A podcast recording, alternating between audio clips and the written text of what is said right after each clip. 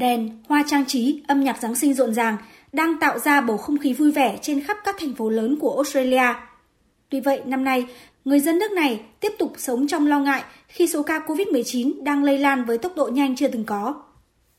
Hôm nay, Australia ghi nhận gần 10.000 ca mắc COVID-19 mới. Trong đó, bang New South Wales tiếp tục là địa phương có nhiều ca mắc mới nhất với 6.288 ca bệnh. Tiếp đó là bang Victoria với 2.108 trường hợp.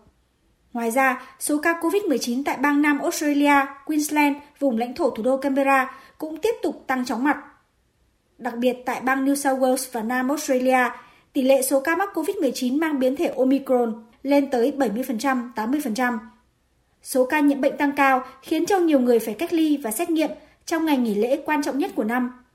Dịch bệnh dù đang diễn biến phức tạp nhất từ đầu dịch đến nay, nhưng cũng không thể ngăn cản được người dân địa phương đổ xô đến các bãi biển để đón mùa Giáng sinh hết sức đặc biệt.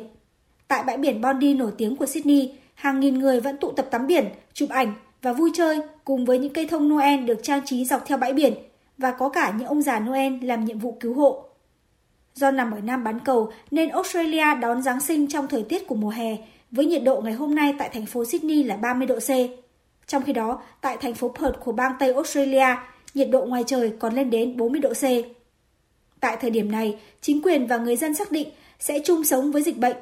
Và hiện tại, ngoài bang Tây Australia vẫn còn đóng cửa biên giới với các địa phương khác của Australia, thì đa số các chính quyền các bang không còn áp dụng các biện pháp kiểm soát dịch bệnh nghiêm ngặt, ngoài việc yêu cầu người dân đeo khẩu trang ở trong không gian kín và quét mã QR khi đến các cơ sở dịch vụ.